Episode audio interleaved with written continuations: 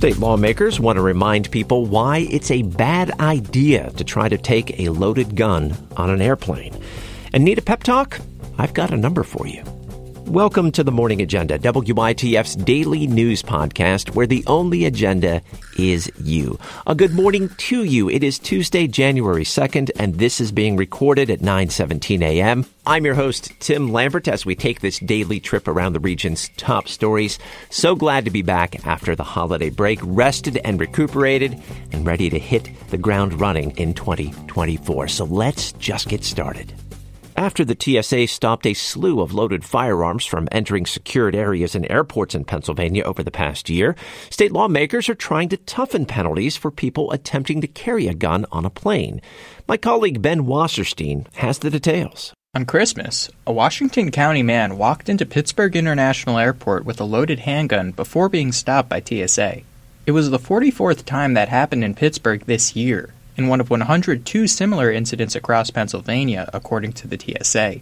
Democratic Representative Dan Frankel of Allegheny County is introducing legislation to remove someone's carry permit should they try to take a loaded firearm onto a plane. We have to take a look at an additional penalty that hopefully uh, will be meaningful enough that people will take care not to behave this, this way. So in 2022, the TSA stopped more than 6,500 firearms across the nation, 88% of them loaded from entering secure parts of airports. Well, data on whether domestic violence increases during the holidays is inconclusive, but my colleague Gabriela Martinez reports help is available during a time that can be stressful for many. The National Domestic Violence Hotline does not track individual reports and incidents of domestic violence, but things like money, drinking, and family gatherings can make existing abuse worse. Stacy Jordan, Chief Outreach Officer for Safe Berks, advises people to create a safety plan if a person calls, we help them to identify maybe some safe people in their life who can provide, you know, some support. Do they have somebody that they can possibly pack a bag and keep it at their home? Now, Safe Berks has a 24 hour hotline and crisis service with trained staff who can assess the best course of action in a domestic violence situation. They also have people on call to go to emergency rooms if someone is hurt, as well as evening legal assistance in courthouses to help those seeking a protection order. And a new automated phone line in Pennsylvania offers pep talks, jokes, and words of encouragement from students across the Commonwealth.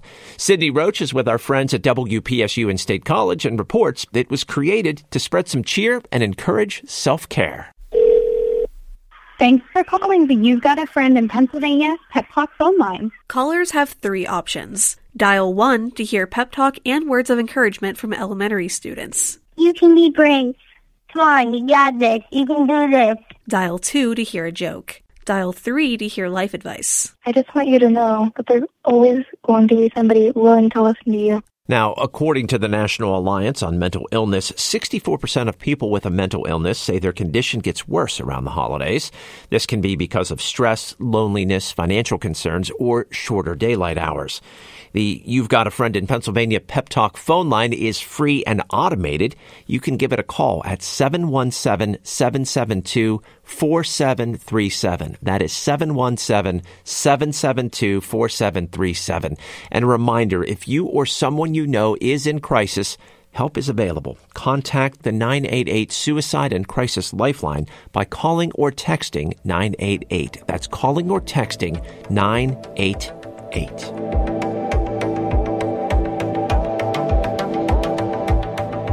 So today is my first day back in the office since December 20th. So once I got situated and remembered how all the buttons worked, I went through about a dozen news sites across central Pennsylvania looking for a few stories to put on your radar because they cover issues that may impact you and your community in the future. So here's what you need to know. Pennsylvania U.S. Senator John Fetterman acknowledges having dark conversations about harming himself before he hit the emergency brake and sought treatment for depression. In an interview with NBC's Meet the Press, the Democrat described his thoughts at that time as I can't be a blueprint for my children. I can't let them be left alone or not to understand why he would have done that. So he checked himself into Walter Reed National Military Medical Center last February. Fetterman wondered whether he'd survive politically. He said that when it got released where he was and where it was going, it was a big story, so he had assumed that would be the end of his career. The hacking of a municipal water authority in a western Pennsylvania community is prompting new warnings from U.S. security officials as states and the federal government are wrestling with how to harden water utilities against hackers. It happened in late November at the Municipal Water Authority of Aliquippa in Beaver County. Officials say the danger is hackers gaining control of automated equipment to shut down pumps that supply drinking water or contaminate drinking water by reprogramming automated chemical treatments. The efforts took on a new urgency in 2021 when the federal government's leading cybersecurity agency reported five attacks on water authorities over two years, four of them by ransomware and a fifth by a former employee.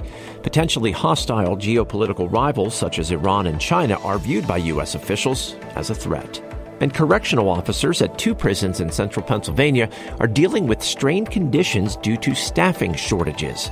The news item reports the U.S. Penitentiary Lewisburg and the Northumberland County Jail have both had to turn to more mandated overtime to fill shifts. The federal prison is staffed by 171 corrections officers, which is down by nearly 23% of the 219 needed for a full time staff to oversee an inmate population of a little more than 1,000. The Northumberland County Jail staff is at 60% of capacity. County Sheriff Robert Wolf says the lack of staffing began after COVID 19 and has not improved. Now, in Union County, things are a little brighter. The jail there has a full time staff capping at 100%.